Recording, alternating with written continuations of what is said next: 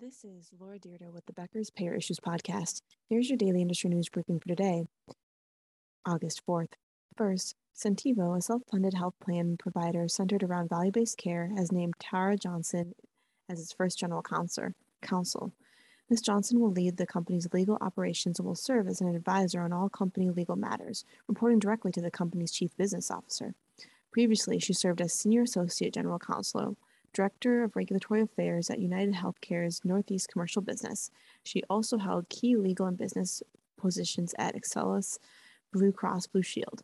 Two, New Orleans based Ochsner Health has named Senior Vice President and Executive Advisor Jeffrey Fernandez as CEO of Ochsner Health Plan, effective August 1st.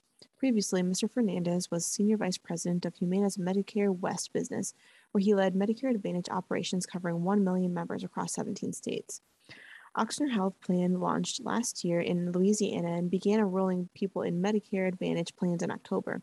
The plan is integrated with Ochsner Health's network of providers, which features 4,500 physicians and 90 medical specialties. Three, Cigna beat Wall Street expectations and pulled out $1.6 billion for shareholders in the second quarter. Total revenues across all lines of business were nearly $45.5 billion, an increase of 5.4% year over year. Cigna revenues were $11.3 billion, a 1.7% increase from last year, and Evernorth revenues were $34.9 billion, which were up 7%.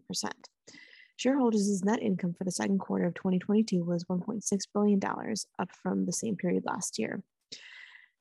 Cigna reported 108.2 million pharmacy customers at the end of the quarter and 17.8 million medical members, adding 725,000 customers this year.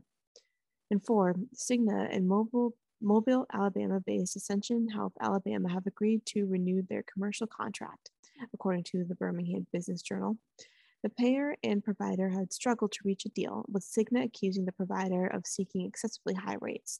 Ascension Health Alabama has said it would leave Cigna's network August 13th if a deal was not reached.